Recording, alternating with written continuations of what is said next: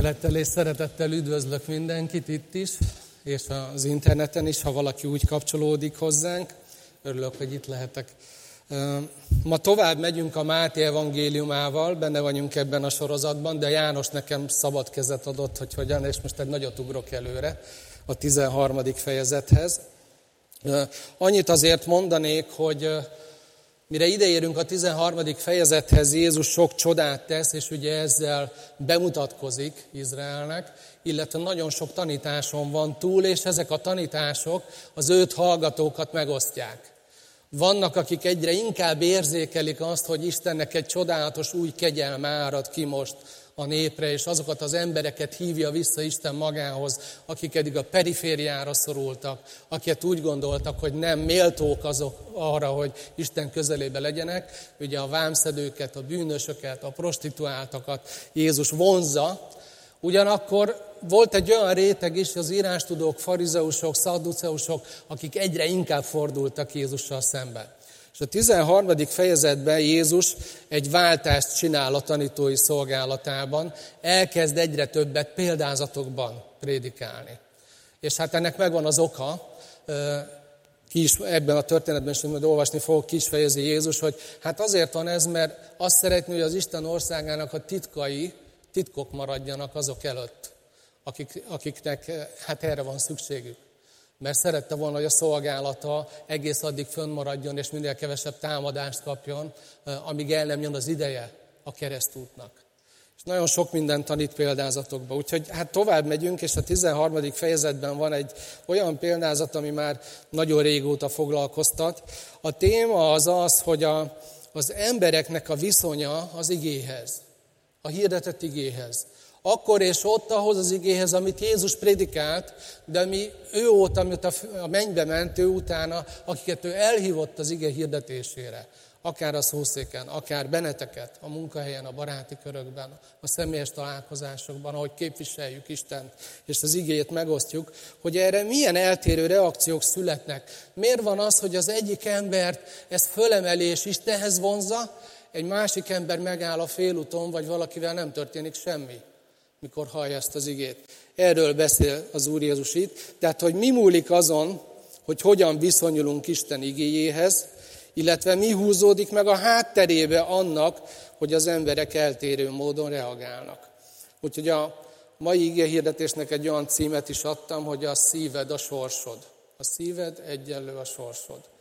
Ugyanis Jézus arról beszél ebben a példázatban, majd látni fogjuk, hogy a, az ember szíve az igének a fogadó közege, az eldönti, hogy mi lesz ennek az igének a sorsa, és Isten országa annak az embernek az életében hogyan hat. Úgyhogy a Máté evangéliumának a 13. fejezetét keressétek meg a Bibliában, Máté 13, és az első 9 verset olvasom, illetve a 18. verstől a 23. versig, ugyanis ez az egyik olyan példázat, nem sok ilyen van, de ez az egyik olyan példázat, amihez az Úr Jézus fűzött magyarázó megjegyzéseket, hogy könnyebben értsük, megragadják a tanítványok. Tehát Máté 13, 1, 9, és utána 18 23-ig álljunk föl Isten iránti tiszteletből, és így hallgassuk az igét. Azon a napon kiment Jézus a házból, és leült a tenger partján. Tehát ez egy nyári szitu, kiment a strandra, úgy is lehetne fogalmazni, kiment a Kapernaumi tengerpartjára. Jézus szerette a strandokat. Tehát kiment a tengerpartján. Nagy sokaság gyűlt össze körülötte, ezért beszállt egy hajóba, és leült, az egész sokaság pedig a parton állt. Aztán sok mindenre tanította őket példázatokkal. Íme kiment a magvető vetni. A vetés közben néhány mag az útfélre esett, aztán jöttek a madarak és felkapkodták. Mások sziklás helyre estek, ahol kevés volt a föld, és azonnal kihajtott, mert nem voltak mélyen a földben, de amikor a nap felkelt, megperzselődtek, és mivel nem volt gyökerük, kiszáradtak.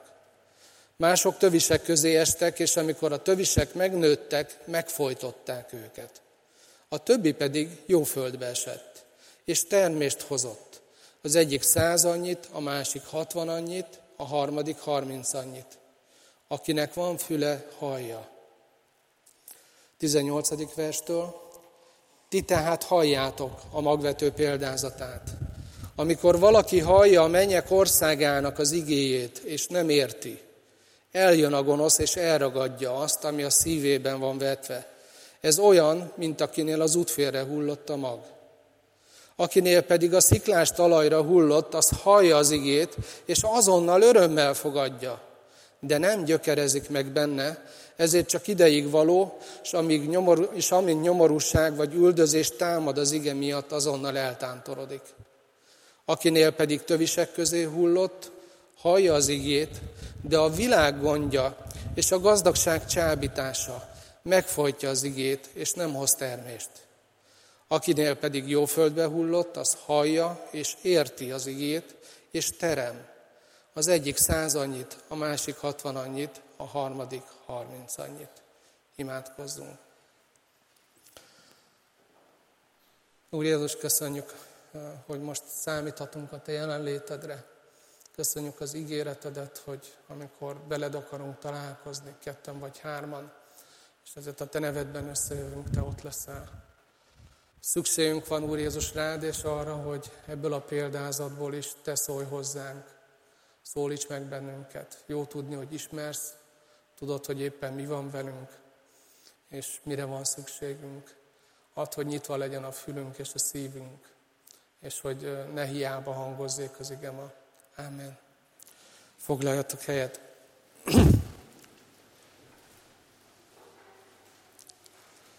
Fontos, mielőtt belemegyünk a részletekbe, hogy Jézus itt az Isten országának a természetéről beszél. A felolvasott két szakasz között van egy párbeszéd is leírva, hogy a tanítványok megkérdezik, hogy hát miért példázatokba tanítasz, és Jézus itt azt mondja, ő így válaszolt, mert nektek megadatott, hogy megértsétek a mennyek országának a titkait. Most csak annyit emelnék ki ebből a párbeszédből, amit nem olvastam föl, csak most itt utalok rá, hogy, hogy itt titkokról beszél Jézus, az Isten országának a titkairól. És a, ez a példázat gyakorlatilag az Isten országának, a jelen való Isten országának a természetéről mond el valami nagyon fontosat. Ugye Jézus úgy beszél arról, hogy az Isten országa vele megérkezett, jelen van, hatást gyakorol az emberekre, de a példázat tisztázza azt, hogy hogyan és min keresztül. És hát amit itt Jézus elmond, ugye az az, hogy ahogy Isten országa ebben az átmeneti korban, amiben mi is élünk, ami az ő eljövetelével kezdődött el, és a második eljövetelével fejeződik be. Tehát az, amit a Biblia utolsó időnek hív. Ez egy átmeneti kor. Istennek a jelenléte közvetett.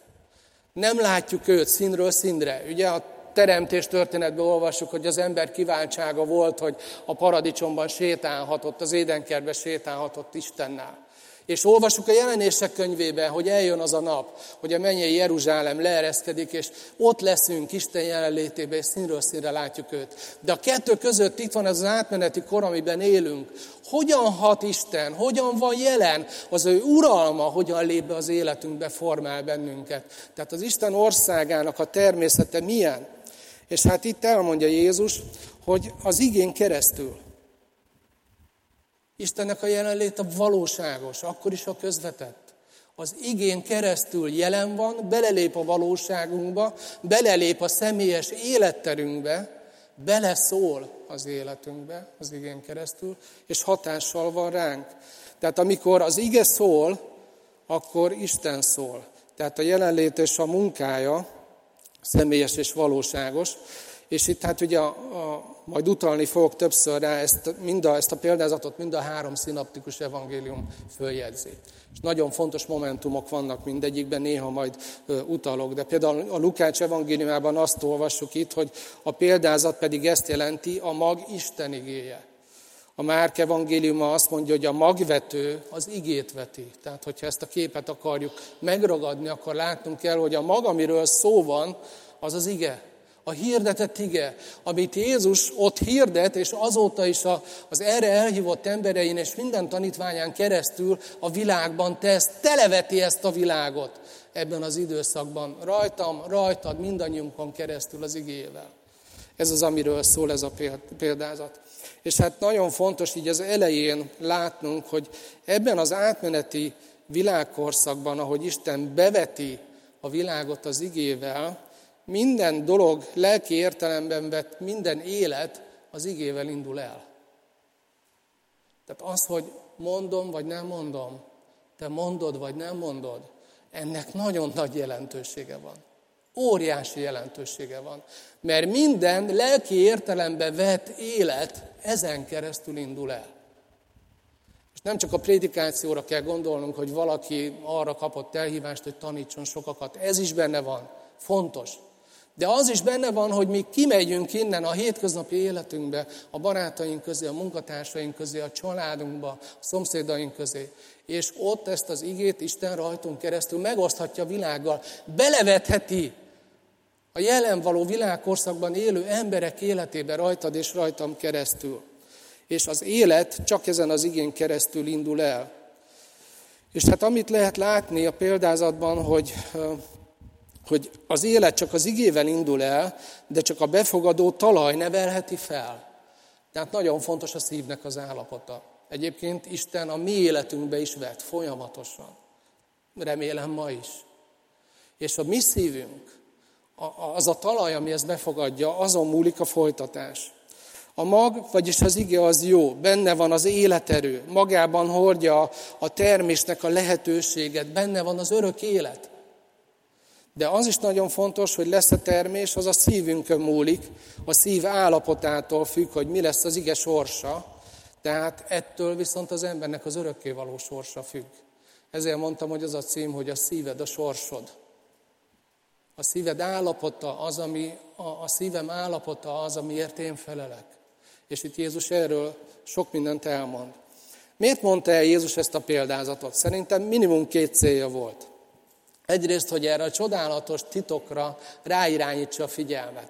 Hogy bár Isten nem látjuk színről színre most, nem az érzékszerveinkkel nem tudjuk őt megragadni, detektálni, fölfogni. Ugyanakkor mégis Isten belelépett be a világba, és számunkra érzékelhetővé teszi magát az igén keresztül. Ez egy nagyon szép titok. És Jézus el akarja irányítani Isten országának erre a természetére a figyelmet de szeretné a felelősségünket is felemelni, ráébreszteni, hogy a hallgatás is felelősség. A másik, hogy bátorítani szeretné a mindenkor íge hirdetőket. Engem is, téged is. Mindannyian benne állunk ebbe a szolgálatba. Másképp, más ajándékkal, más kontextusban, más lehetőségekkel, de benne állunk ebbe a szolgálatba, és Jézus szeretne bátorítani minket. És hát elmondja azt ugye, hogy ennek pazar eredménye lesz. 30-60, százannyi termést fog hozni. Megéri. Az egyik legszebb dolog, látni fogod, amikor elhagyod ezt az életet, és egy más perspektívából rálátsz a valóságra. És majd meglátod a 30-60 százannyi termést a szolgálatodon keresztül. Azt mondod, hogy ez volt a legfontosabb dolog, amit az életem során tettem hogy megosztottam az igét. Nem volt ettől fontosabb. És mennyire fogjuk bánni, mikor nem, nem ezt tettük, pedig volt rá lehetőség. Tehát bátorítani akar minket Jézus, hogy tegyük, mert pazar eredménye lesz. Ugyanakkor kiózanítani is akarja az ige hirdetőket, mert ugye elmondja, hogy a, a kezdeti eredmények látszólag reménykeltőek. A négyből három talaj pozitív. A négyből három szív pozitívan reagál. De aztán, ahogy telik az idő, ugye a matematika változik, mert azt látjuk, hogy a négyből egy lesz az, amelyik valódi termést hoz. És hát ez egy elég kihozzanító dolog, akár ige hirdetőként, akár ige hallgatóként is. Mert hogy mit jelent ez? Hát azt jelenti, most nem tudom, mit mondjak, hogy remélem, vagy félek tőle, hogy megbotránkoztatlak benneteket, mind a kettő. De ez azt jelenti, hogy ma itt négyből három embernek hiába prédikálok. Jézus kiózanító is akar lenni, mind az ige hirdetők számára, mind az ige hallgatók számára is. Négyből háromért hiába prédikálok. De azt is mondja, hogy Tamás megéri a négyből egynek, mert 30-60 százannyi. És én szeretném, ha egy picit gondolkodnánk ezen, hogy mind múlik, hogy, hogy melyikbe tartozunk a háromba vagy az egybe. A négyből. A háromnegyedhez vagy az egynegyedhez? Tehát az Úr is elmondja ezeket. Ahhoz, hogy a példázatot jól értsük, még egy dolgot akarok mondani, ami egy ilyen kortörténeti adalék, hogy a, a technológiai sorrendje a vetésnek és szántásnak ez más volt, mint nálunk. Azt csinálták ugyanis, hogy amikor kiment a magvető, szántás előtt bevetette a földet, és mindenhova szort. És az utak, amik kereszteztek egy ilyen szántóföldet, hát annak is a szélére is ment a mag. Az ösvényeket ezek után beszántották a szántófölddel együtt, az utakot szabadon hagyták, mert azon mindenkinek joga volt járni. És amikor szántottak, az akkori lehetőségek és eszközök, ezek maximum 10 cm mélyre jutottak körülbelül. És ebből az is következik, hogy sokszor előfordult az, hogy ilyen mélységben nem derült ki, hogy mi van a 10 centi alatt. És sokszor előfordult az, hogy egy vékony termő réteg alatt viszonylag közel a felszínhez ott voltak kövek, amik gátolták a meggyökeresedést. Tehát a technikai sorrend, a technológiai sorrend akkor az volt, hogy először vetettek, az elvetett magot beszántották, és utána amennyire lehetett elegyengették, és így gazdálkodtak akkor. Tehát ez volt a sorrend, nem úgy, mint nálunk, hogy először szántunk, vetünk, boronálunk. Tehát, hogy ezt látnunk kell mögötte, amikor majd a, részletek felé megyünk. És még egy dolog, mielőtt belemennék, hogy a, a Máté és a Márk evangéliumába, hogy megvan örökítve, a magvető példázata, ott elsősorban a hívőkre esik a fókusz, hogy azok, akik már Isten gyermekei, az ő szívükben mi történik azzal a maggal, amit Isten belehint az életükbe. A Lukács evangéliuma pedig inkább a még nem hívőkre koncentrál, azokra, akik még meghívás alatt vannak, hogy lépjenek be Isten országába, induljanak el követni az Úr Jézust, fogadják előtt tanítványuknak. De a lényeg, hogy elmondja, hogy mi a cél. Lukács evangéliuma, hogy a magvetéssel Istennek mi a célja. A 8. rész 12. versében olvassuk, hogy ugye eljön az ördög, és kiragadja a szívükből, és most jön az érdekesség, hogy miért? Miért teszi ezt? Azt olvassuk itt, hogy azért, hogy ne higgyenek, és ne üdvözöljenek. Tehát a, a magvetés, az ige hirdetés erre a két dologra irányul. Hogy hitet ébresszen, és üdvösségre vezesse az embereket. Ugye a Lukács evangéliuma főleg a nem hívőkre fókuszál, Isten azért hirdetteti az igéjét ma is, hogy emberek szívébe hit ébredjen és üdvözüljenek. De egyébként a hívőknek is ugyanerre van szükségük, hogy hit ébredjen a szívünkben egy csomó mindenre, amivel kapcsolatban Isten minket formálni akar. És hát ugye ez az, ami miatt az ördög ezt nagyon komolyan veszi. Tehát ez az egyik, hogy hitre és üdvösségre segítse az embereket, a másik pedig az értékteremtés, a, a gyümölcstermés, 30-60-100 annyi. Olyan gyümölcs teremjen az életünkbe, ami az örökké valóságban is értéknek számít. Ugye erről beszél a Máté és a Márk evangéliuma. Ebben nagyon sok minden benne van. Például az az átformálódás, jellemformálódás, belső átalakulás, amit úgy ír le a Biblia, hogy Istennek a szíve vágya, hogy lássa bennünk Krisztust kiformálódni. Vagy amit az Úr Jézus a hegyi beszédben ugye tanulmányoztuk, és azt is azt mondja, hogy lehet az életünkkel kincseket gyűjteni. Hova? Mit mond? A mennybe. Tehát, hogy ez az értékteremtés, hogy ez megtörténjen az életünkbe, ezek a kincseknek a létrejötte, és az örökké valóságban is ott legyen, ez a magvetéstől függ. Tehát a példázat leírja, hogy az ige milyen hatással van a nem hívőkre, és a már hívőkre is. De amit itt és most fontos, hogy ezt lássuk, hogy az Isten országa szempontjából kizárólag ez számít. Tehát minden, ami az örökkévalóság számára szempontjából fontos, az valahogy hozzá van kötve az Isten igéjéhez. És ebben nagyon sok fontos dolog következik, mert például egy gyülekezet életében rengeteg olyan dolog van, ami számít, és ami nagyon fontos.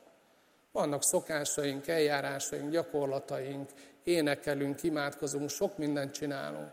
De ha ezeket az ige valahogy nem hagyja át, nem lehet benne, akkor ezek hiába való dolgokká válhatnak. Tehát ez egy nagyon komoly meghívás arra, hogy fontoljuk meg, hogy ami az örökké valóság szempontjából és Isten országának a szempontjából jelentős, az az igéhez van kötve. semmi nem tudja azt elvégezni, amiből kimarad az ige. Lehetnek azok szép szokások, lehetnek azok érthető szabályok, lehet egy csomó minden, ami nagyon hasznos egyébként, de amiért az egyház létezik, hogy egy csomó ember, egyik barátom úgy fogalmazta, az nagyon tetszett, hogy a, a mi küldetésünk az, hogy a pokol elnéptelenjen, és a mennybe benépesüljön. Ugye ez egy elég világos megfogalmazás. A pokol elnéptelenedjen, a menny benépesüljön. Ez csak az igén keresztül lehetséges. Tehát minden, amit teszünk, abban valahogy csatorna kell, hogy váljon az ige számára. És hát ez egy nagyon fontos hangsúly. És hát amit még látnunk kell, hogy amikor ezt a négyféle állapotot, a szívnek ezt a négyféle állapotát vizsgáljuk, hogy a különbség az nem a magvetőben és nem a magban van. Ugyanaz a magvető, ugyanazt az igét szórja szét. A különbség a szívekben van. Na menjünk bele, nézzük meg kicsit ezekről közelebbről. Az első ügye, amit említ az Úr Jézus, az az útfél, akikre egyáltalán nincs hatással az ige. Azt olvasjuk a negyedik vers, meg a tizenkilencedik, és vetés közben néhány mag az útfélre esett, azután jöttek a madarak, és felkapkodták. 19. vers, amikor valaki hallja a mennyek országának az igéjét, és nem érti, eljön a gonosz, és elragadja azt, ami a szívbe van vetve. Ez olyan, mint akinél az útfélre hullott a mag.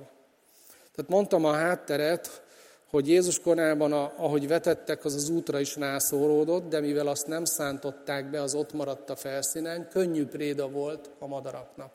Tehát előbb-utóbb ott voltak, megették, fölcsipegették, és áldozatul esett a mag nekik. Itt két problémáról beszél az Úr Jézus, hogy mi okozza ezt az állapotát a szívnek. Az egyik az az, hogy nem jut be a magatalajba, az igaz szívbe, mert nincs megértés. A megértéshez köti az Úr Jézus.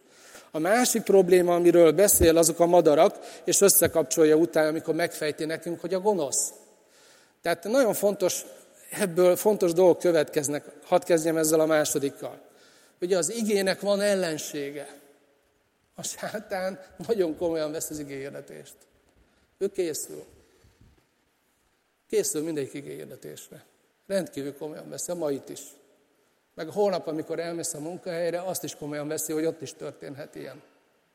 Komolyan veszi, készül rá. Időbe fel kell, hogy ide érjen. Időbe fel kell, hogy elkezdje a munkáját mindannyiunk életében. Van ellensége az igének.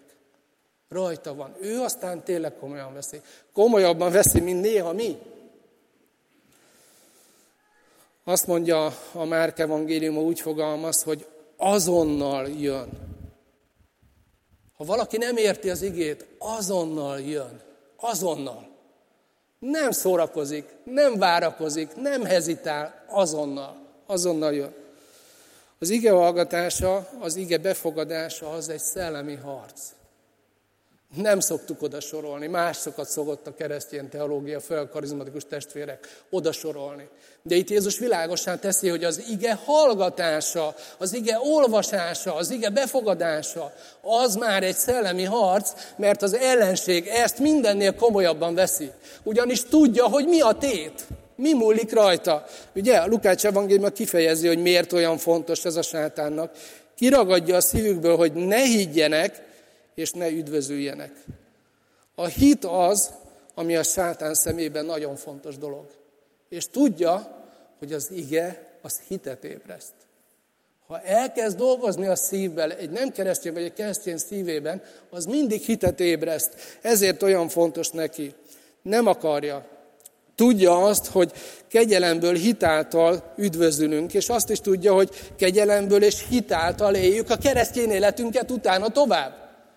De a hit az kulcsfontosságú dolog a szemében. Ugye a kegyelemhez nem tud hozzáférni. Ez az Istennek a viszonyulása. Az igéhez nem tud hozzáférni, az az Istennek a szava. Nem tudja bilincsbe verni, ahogy fogalmaz Pálapostól egyszer valahol. Az igét nem tudja. Viszont azt is tudja, hogy a hit az viszont a mi válaszunk az igére, és a mi szívünkhöz hozzá tud férni. Ezért rajta van az ügyön. És ahogy olvastuk, azonnal. Na most mi segíti elő, hogy a sátán elérhesse a célját? Ugye azt mondja itt az Úr Jézus a 19. versben, hogy aki hallja és nem érti, a gonosz eljön és elragadja. Ugye mondhatjátok azt, és igazatok is van, hogy az elsősorban az igéhirdetők problémája. Lesznek szívesek érthetően prédikálni, és akkor ez nem történik meg. És ez igaz, ezt nekünk komolyan kell vennünk. De amiről itt Jézus beszél, az egy kicsit más, ugyanis itt először a saját ige hirdetéséről beszél, hogy Izraelben az ő evangélium hirdetése miért eltérő reakciókat szül. És utána az egész történelemben így van. És a legjobb hirdetőre is igaz az, ami, amit itt Jézus elmond problémaként. Tehát itt menjünk tovább, itt az ige, hallgatós, ige hallgatókról is szó van, az értetlenségről beszél a Biblia. Arról beszél, hogy nem arról van szó, hogy vannak ige hallgatók, akik buták, képtelenek fölfogni, hogy miről szól egy ige. Hanem arról van szó, hogy jellemezhet bennünket egyfajta ilyen értelembeli lustaság, tunyaság. Hogy nem veszük a fáradtságot, hogy valaminek a mélyére ássunk, és megértsük mélységében, és tényleg formáljon bennünket. Hanem megelégszünk egyfajta felszínes megértéssel. És hát, hogyha őszinték akarunk lenni, akkor ez azért gyakran előfordulhat velünk. Amit még szeretnék így föltenni, hogy, vagy fölerősíteni, hogy itt az Úr Jézus a, a megértést hangsúlyozza szemben például azzal, ami a mai kereszténységre jellemző, hogy az érzelmek a fontosak. Tamás, légy szíves úgy prédikálni, hogy így fölemeljen. Kicsit jobban érezzem magam tőle. Boldogabban menjek el, mint idejöttem. Érezzem már magam kicsit fontosabb embernek, vagy egy kicsit jobb embernek.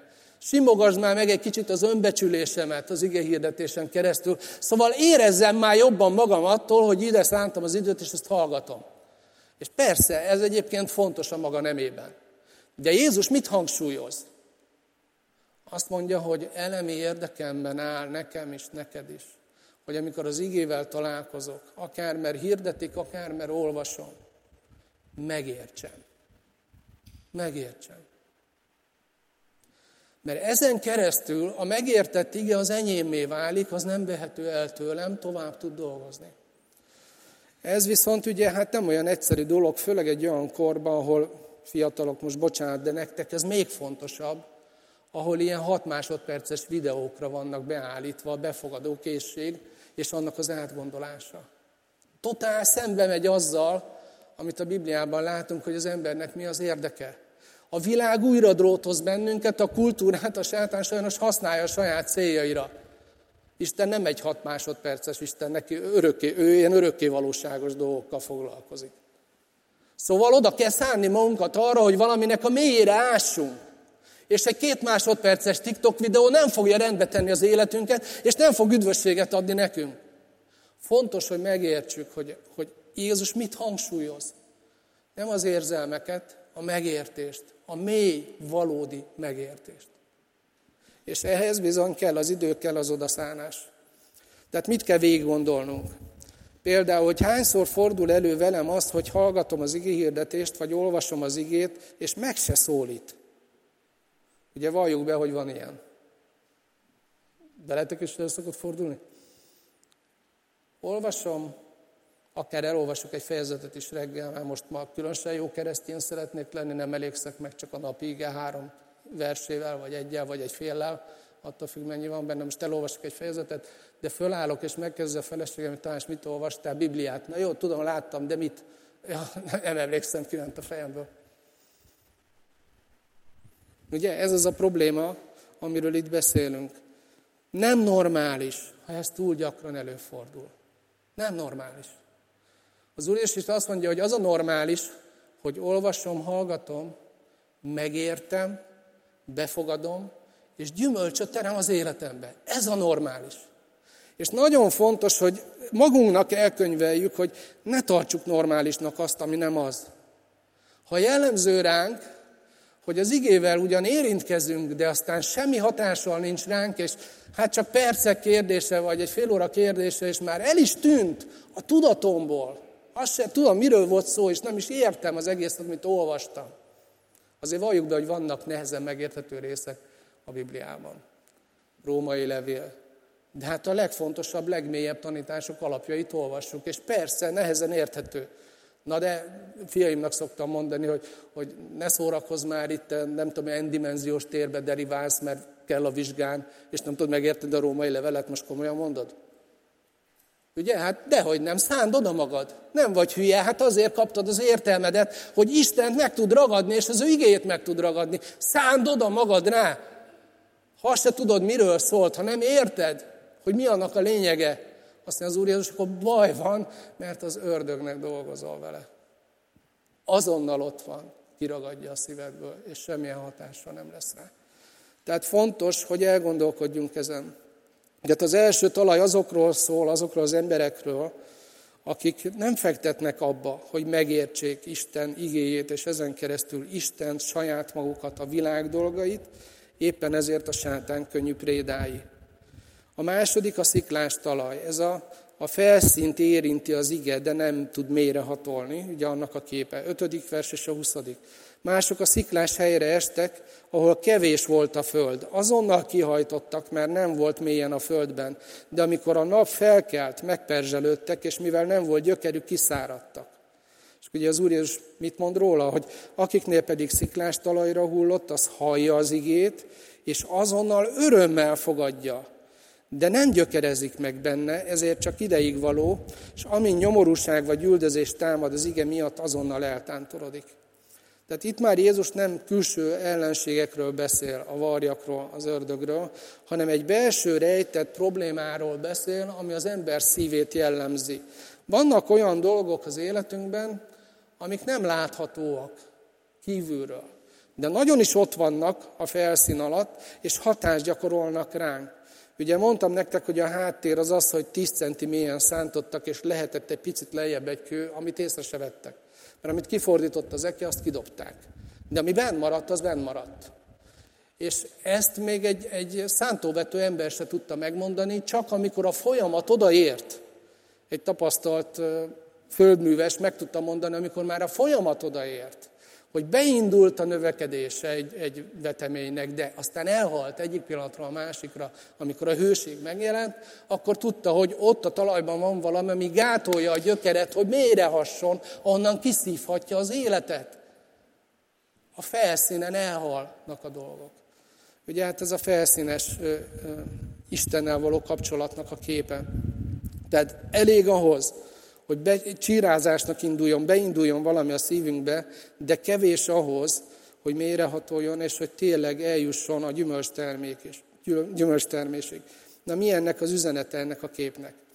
Tehát vannak emberek, akiknek az ige bejut a szívébe, talaj talál, azonnal örömmel azt mondja itt az Úr Jézus, hogy hát örömmel fogadja azonnal, növekedni is kezd, de, tehát vagyis foglalkoztatja, de van valami a szívében, ami úgy működik, mint a talajban a szikla a vékony termő réteg alatt.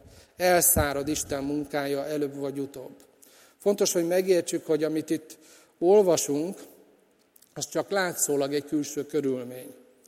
Ugye a Lukács mondja a megpróbáltatást, hogy amikor eljön a megpróbáltatás ideje, a Máté és a Márk említi a nyomorúságot, tehát a szenvedést, az üldözést, tehát a veszélyt, amikor veszélyes keresztjénnek lenni, akkor ezek a körülmények előhozzák azt, hogy az illető elfordul az igétől.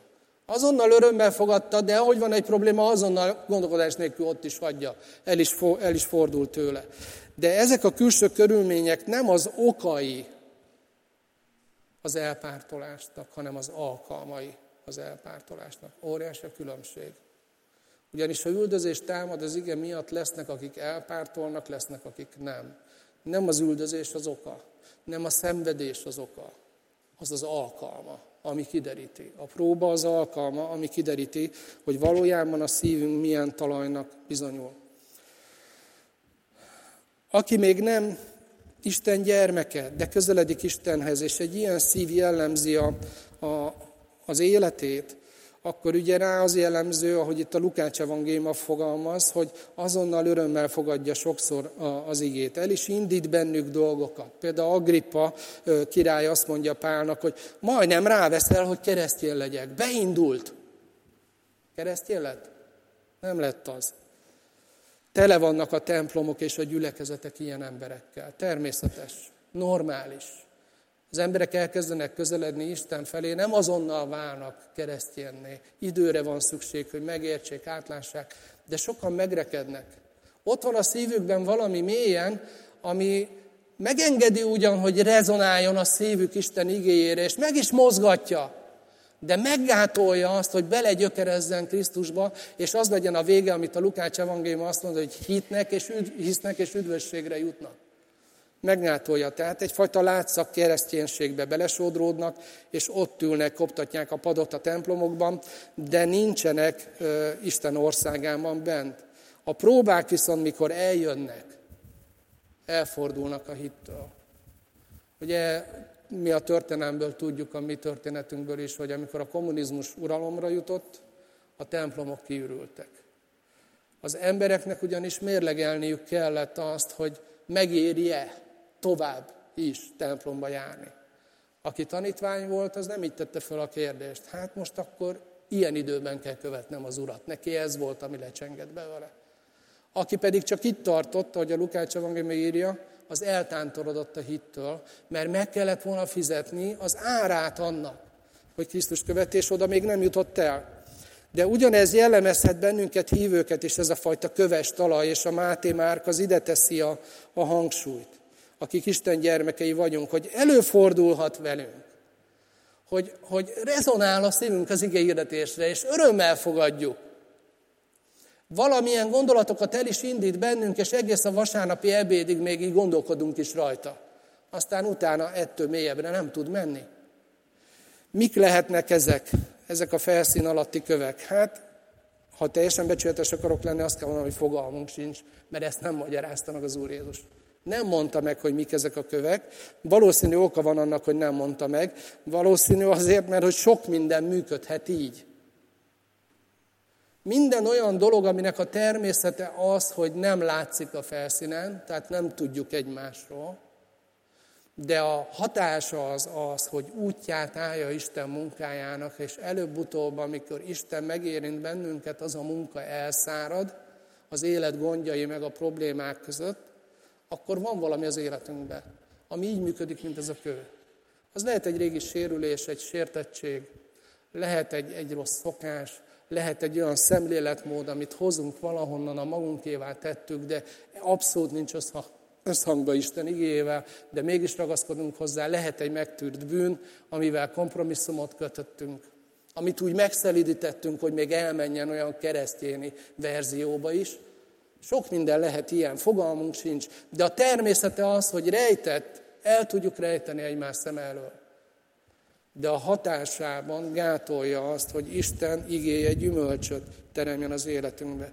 Tehát valami, amit megtörünk, hogy benne van a szívünkben, pedig nem kellene ott lenni. Az első legfontosabb kérdés, hogyha ezt most kicsit személyessé akarjuk tenni, a lukácsi értelemben az az, hogy Teljesen természetes, hogy vannak keresők egy gyülekezetben, Isten tiszteleteken, házi csoportokon, baráti körökben, akik szívesen hallgatják Isten igéjét. Lehet, hogy most is vannak itt ilyenek. De tudnod kell, hogy a látszat kereszténység az nem tanítványság. Egy látszat keresztjén, egy vallásos ember, aki átveszi a szokásokat, az értékrendet, a világképet valahogy a magáévá teszi, de nincs egy valódi élő kapcsolata Jézus Krisztussal, az nem keresztjén, az nem Isten gyermeke. Ne elégedj meg vele, menj tovább. Engedd, hogy az a magvetés Krisztus tanítványává tegyen téged. A másik, amire a Máté és a Márk jobban utal, hogy nekünk hívőknek, akik Isten gyermekei vagyunk, gondolkodnunk kell ezen. Azt mondja itt az a kifejezés, amit használ az új szövetség, hogy amikor a, a nehéz próbás időszakok jönnek, akkor megbotránkozik az ilyen ember Istenben. Az eredeti szó valami olyat jelent, hogy csapdába esik. Ez az, amikor én nagyon örülök annak, amit hallok, egy igeírdetést, de mihelyest valamilyen nehézség támad az életembe hívő emberként, megsértődök Istenre, és azt kérdezem, hogy na de hát hogyan engedheti ezt meg? Hogyha ő tényleg szeret, akkor miért nem sikeres vagyok? Miért nem így vagy úgy történnek a dolgok? Miért engedi meg ezt vagy azt vagy amazt, a betegséget, a próbákat, a kapcsolati kríziseket? Miért engedi meg? És megbotránkozunk Istenben. És ennek valamilyen oka van a felszín alatt, valamilyen kő. Csapdába ejti a hitet, és a hit ebben a csapdában vergődik. Az Úr is azt mondja, hogy a szívünkkel kell foglalkozni ilyenkor. Ha látjuk, hogy kókad a vetés, akkor ott le kell ásni, a szentelket segítségül kell hívni, az ige világosságát használnunk kell, és segít beazonosítani ezeket a köveket, legyenek is azok bármik. A harmadik az a tövises talaj, ugye a kompromisszummal élő kereszténységre vonatkozik. A 7. 22. vers, mások tövisek közé estek, és amikor a tövisek megnőttek, megfojtották őket. Akinél pedig a tövisek közé hullott, az hallja az igét, de a világ gondja és a gazdagság csábítása megfojtja az igét, és nem hoz termést. Ez az az ember, aki egyszerre két irányba szeretne menni, az Isten országa felé, de benne akar ragadni a, ennek a világnak a felkínált lehetőségeiben is. Ugye a kép a, a beszántás során a gyomokat is beszántották, és a gyomot kidobták ugyan, de a magjai behullottak. Ez a kép, amit az Úr Jézus használ, és jól ismerték az akkori hallgatók, hogy miről beszél. Tehát azt jelenti, hogy sajnos bejutottak olyan magok is abba a talajba, amiknek nem lett volna ott a helyük. És amit az Úr Jézus mond, mi is tudjuk, hogy valahogy a gyomok életerősebbek, mint a kultúrnövények. Mi is nemrég raktuk rendbe a környezetet, építkeztünk. Hát ne tudjátok meg, hogy a gyomokat nem nagyon kell terelgetni, meg segíteni, meg öntözgetni, meg kapálgatni, meg nem tudom, maguktól olyan jól el vannak. Viszont az értékes növények, azok ugye hát nagy istápolás mellett is néha hát hátrány szenvednek. És az Úr is arra utal, hogy az ige és a gyom esetében valahogy a versenyelőny a gyom oldalán van ebben a világkorszakban. Ha mi ezt nem veszük komolyan. Mik a gyomok?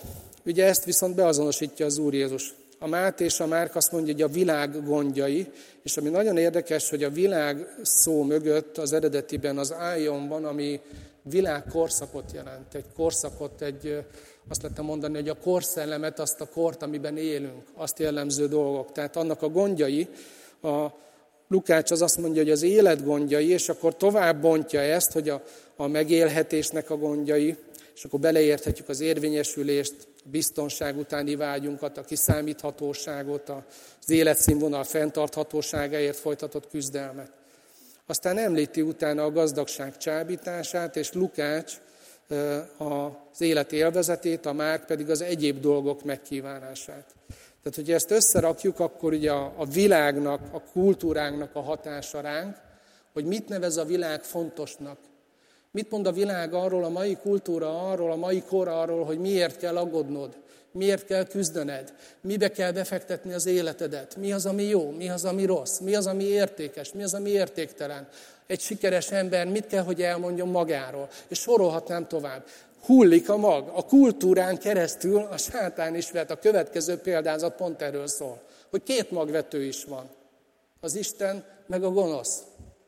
Tehát a kultúrán keresztül vet és hogyha mi nem akarjuk a saját korunkat érteni, és nem akarjuk esetleg a saját korunkkal, a saját kultúránkkal szemben az evangéliumi kultúrát vállalni, hogy Jézus mit gondol bizonyos dolgokról, és esetleg küzdeni és harcolni is azzal, ami érvényesül a világban, de amit nem akarunk, hogy a szívünket uralomba vegye, akkor azt mondja az Úr Jézus, hogy tele leszünk gyomoknak a magjaival, amik nagyon életerősek, és elfolythatják Isten munkáját az életünkben.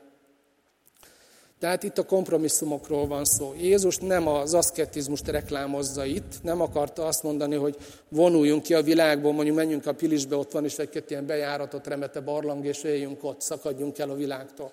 Nem erről beszél, ő sem ezt tette. Ugye az ellenfelei meg is vádolták, hogy Falánk és Borissa. Jézus tudta élvezni az életet.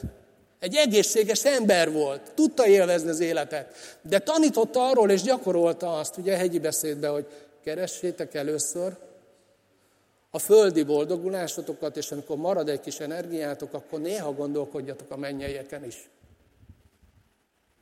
Ugye, pont fordítva mondta, mi így gyakoroljuk sokszor, Marad egy kis idő, energia, meg még kedvünk is van hozzá, akkor leülünk Bibliát olvasni, meg elgondolkodunk ezen azon, meg részt veszünk egy missziós projektben, meg stb. stb. a maradékból. Az úr meg azt mondta, hogy nem srácok, aki az én tanítványom, Először keresd az Isten országát és igazságát, és egyébként minden más, amire neked is szükséged van, ami neked is élvezetet jelenthet adott helyzetben, hogyha ez birtokodba kerül, majd ráadásként megadatik. És ez az, amiről itt az Úr Jézus beszél, hogy ezt a szemléletmódot kell a magunkévá tenni ahhoz, hogy a megfelelő fókuszt föntartsuk, és ne kössünk kompromisszumot abban, amivel nem lehet kompromisszumot kötni. Mert ez a hívő, akiről itt beszél az Úr Jézus, az egyszerre két dolgot szeretne látni az életében, és egyszerre mind a kettőnek ugye a fontosságát úgymond komolyan veszi, de ilyenkor a világ nyer, azt mondja az Úr Jézus. Ugyan erről a problémáról beszél egyébként az Úr Jézus három fejezettel később a Máté 16-ban. Azt mondja, ha valaki én utánam akar jönni, tagadja meg magát, vegye fel a keresztjét és kövessen engem. Mert aki meg akarja menteni az életét, elveszíti. Aki pedig elveszíti az életét, én értem, megtalálja. Mert mit használ az embernek, ha az egész világot megnyeri, de a lelkében kárt val? Tehát ez a világkorszak, ez a kultúra, amiben élünk, ha nem figyelünk, hogyha ez a prioritás, hogy van először és van másodszor, először a szívünk Isten országáé, és bízunk abba, hogy másodszor az Atya gondoskodni fog mindenről, amire szükségünk van, akkor tele fogja szórni ez a világ és ez a kultúra a szívünket olyan magvakkal, olyan gondokkal, a gazdagságnak a csábításával, tehát itt az Úr Jézus nem a gazdagságról beszél, nem a gazdagok problémája ez, az övék is, meg másoké is. Egy, egy templom egere szegény embernek is lehet ez a problémája, ha vágyik a gazdagságra, és ez a vágy sokkal erősebb benne, mint az Isten országa utáni vágy. Tehát a csábítása, a kívánságok, az élvezetek, ezeket sorolja itt az Úr Jézus. És nem azért, mert ennek nincs helye az életünkben, hanem nem lehet ott a helyük, ahova ez a kultúra tenni akarja a szívünkbe. Ahol ez a világ tenni akarja a szívünkbe. Ez a fontos itt. És így jutunk el a jó földhöz, amiért azt mondja az Úr Jézus, hogy hát az egy negyedért megéri az ige hirdetés. Ő ebben lelte örömét, ebben lelte kedvét. A többi mag pedig jó földbe esett, és termést hozott, az egyik száz annyit, a másik hatvan annyit, a harmadik harminc annyit. Akinél pedig jó földbe hullott, az hallja és érti az igét, és terem. Az egyik száz annyit, a másik hatvan annyit, a harmadik harminc annyit. Tehát mitől jó a jó talaj, mitől jó a jó szív, mi jellemző arra a szívre, ami jó talajnak bizonyul az ige számára. És megint szeretném a többi evangéliumot is bevonni. Máté mondja, hogy hallja és érti. Lukács azt mondja, hogy jó szívvel hallja. Márk azt mondja, hogy hallgatja és befogadja. Lukács azt is hozzáteszi, na és meg is tartja.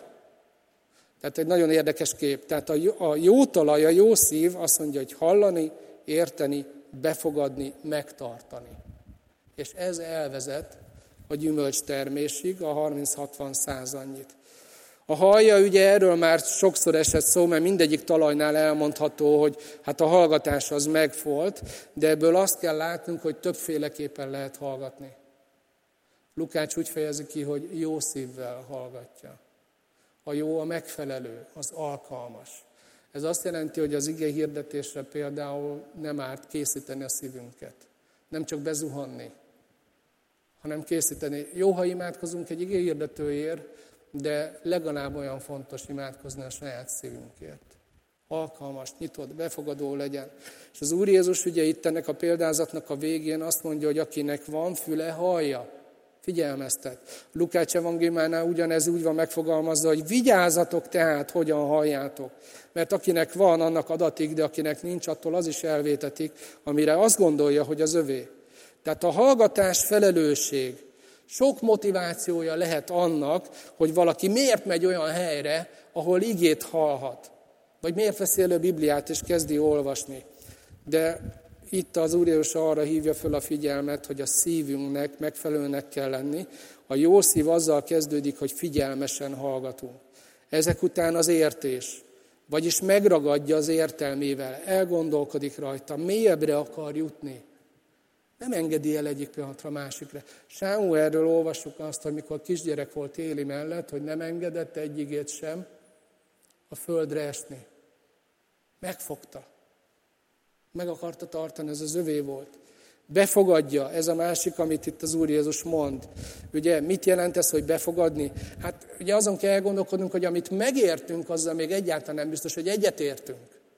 És itt arról van szó, hogy eljutni odáig, hogy, hogy egyetértésre jussak Istennel az életem dolgaival kapcsolatban. És amikor Isten valamit az igén keresztül mond, akkor mondjam azt, hogy igen, ez így van. A számomra is így van. Befogadja. Hogy mit jelent ez? Ha azt kérdezem, mit jelent az, hogy befogadsz az utcáról valakit az otthonodba? Ugye azt jelenti, hogy kinyitod, helyet adsz neki, teret adsz neki, a közösség részévé válik. Amikor az igét befogadom, ezt jelenti, megengedem, hogy bejöjjön, teret kap a szívembe, és megengedem, hogy hatással legyen, változtassa azt, ami ott benne van. És ezek után jut el ugye az Úr és a másik dologhoz, amit még mondta, hogy megtartani. Ugye a sajátommá válik, azonosulok vele, átformál engem, integrálódik a jellemembe, a szívembe, az életgyakorlatomba. Végül szeretnék egy kis, hát nem tudom mennyire vagytok fáradtak, de egy kis statisztikával fölemelni azt, hogy hát ez mennyire fontos kérdés nekünk, igehallgató hívőknek. Ugye az Úr is arról beszél, hogy az Isten országa jelen van, az igején keresztül nagyon nagy hatást gyakorol, hihetetlen hatékony, 30-60 száz annyit tud teremni az én életembe, a tiédbe. Isten egy fantasztikus embert fog kiformálni belőled, belőlem, mire a mennybe érünk, ha engedjük. De hogy ennek nagy a jelentősége. Hadd mondjam azt, hogy például egy évben, egy, egy átlagos gyülekezetben, ahol egy vasárnap egy ige hirdetés van, hány ige hirdetést hallgatnak a hívők? Hány hét van egy évben? 51. 51 ige hirdetést. Na most vannak olyan gyülekezetek, akik egy vasárnap két ige hirdetést is meghallgatnak, meg még hétközben is hallgatnak ige hirdetést, és most még nem beszélek a napi ige olvasásról. Ezek óriási számok. Számoltam azzal, hogyha valaki például 25 éves korában megtér, és hát nem túl hosszú élete van, mondjuk 65 éves korában meghal, az ennek fényében 18.680 vagy 20.720 alkalommal hallgat igét. Pazar a magvetés. Ez óriási szám. Isten nem hülye. Nem gondolja azt, hogy érdemes ezt rosszul csinálni. Óriási számok az életünkben. Gondolkodjunk el rajta. Ha a gyümölcstermés oldalán nézzük meg, hogy ebből a nagy számból a Helzer Tamásnak az életében mi jön ki, ebből a nagy számból a te életedből mi jön ki, mi termet meg? Azt mondja az Úr Jézus, hogy figyelj, én száz annyit ki tudok belőled hozni, mint aki te most vagy. Száz annyit. Hatvan annyit, harminc annyit. Ki tudok hozni belőled, aki te most vagy. De kérlek, a szívedre ügyelj legyen nyitva, legyen befogadó. Hogyha ehhez még hozzáteszem az ige olvasásnak a számát, hogy ennyi idő alatt hányszor nyitjuk ki a Bibliát, ha minden nap mondjuk egyszer csak kinyitjuk valamennyi időre és olvassuk. Akkor azt kell mondjam, most már nem akarom itt a konkrétumokat mondani, de durván egyharmad, kétharmad vagy egynegyed, háromnegyed arányban van az ige olvasás javára az arány. Gondolkodj rajta, hogy Isten belőled mit tud kihozni, mire hazamész. Micsoda értéket tud teremteni a szívünkben Isten, mire oda kell állnunk eléje, hogyha ez nem hiába való. Ez az üzenet pozitív része. Ne legyél a háromnegyedbe. Ne legyél az, akinek a szívéből egyből elviheti az ördög az igét. Ne legyél az, akinek ott van valamilyen megtűrt dolog a felszín alatt, és nem engedi meggyökeresedni. Ne legyél az, akinek az életébe a kultúra sokkal több magot beleszórhat, mint Isten, és nem törődsz vele, hogy mennyi dolog fejlődik bennem, ami nem Istentől van, hanem a világ teleszórta, mert benne élek. Ne legyél az, legyél a negyedik, legyél az egynegyed, akiből Isten száz annyit ki tud hozni, mint ami most benned van. Akarod? az igén keresztül, és csak az igén keresztül. Azt mondja az Úr, és meg is teszi, ha akarom. Kérlek benneteket, hogy hajtsuk le a fejünket, egy picit legyünk csendbe, ahogy szoktunk is. És válaszoljunk, mondjunk valamit Istennek, ami nekünk ebből a példázatból így fontos lett, kiemelkedett. Legyünk őszinték vele, mondjuk el azt, ami a szívünkben van, és én imádsággal befejezem, és visszaadom a szót a Jánosnak.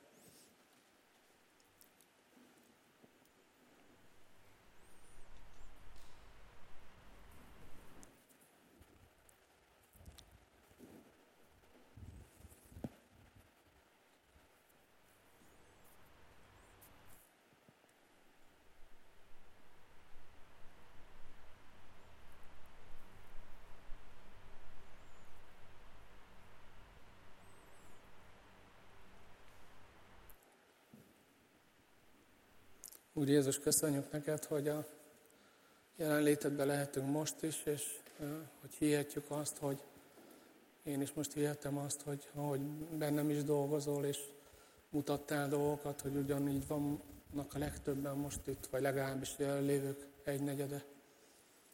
Kérlek téged, Úr Jézus, hogy segíts nekünk mélyebbre jutnunk a megértésben. Add, hogy akik most itt voltak, ne engedjük el ezt a példázatot olyan könnyen. Ha hazamegyünk innen, akkor kicsit mélyedjünk el benne, gondolkodjunk el jobban róla. A megértésben jussunk mélyebbre, hogy az ördög ne vesse. És kérlek téged, Uram, hogy ha vannak kövek a szívünkbe, te ismersz jól bennünket. Vagy ha tele van a szívünk olyan, olyan magvakkal, olyan gyomokkal, amit ez a kultúra, ez a világ belevet, és mi nem törődünk vele. Segíts, hogy tudjunk megállni egy pillanatra elgondolkodni, hogy mi a tét olyan csodálatos, hogy te sokkal többet ki tudsz hozni belőlünk, mint amit mi remélhetnénk. A százszorosát annak, ami bennünk van. Olyan jó tudni, hogy ugyanezt meg tudod tenni a kollégánkkal, a szomszédunkkal, a barátunkkal, a gyermekeinkkel, a szüleinkkel. És hogy akik még nem a tieid, azoknak a szívében hitébredhet, hogyha mi az igét továbbadjuk kérünk, hogy adj nekünk ebbe bátorságot, és adj kitartást, hogy így is tudjunk gyümölcsöt teremni. Amen.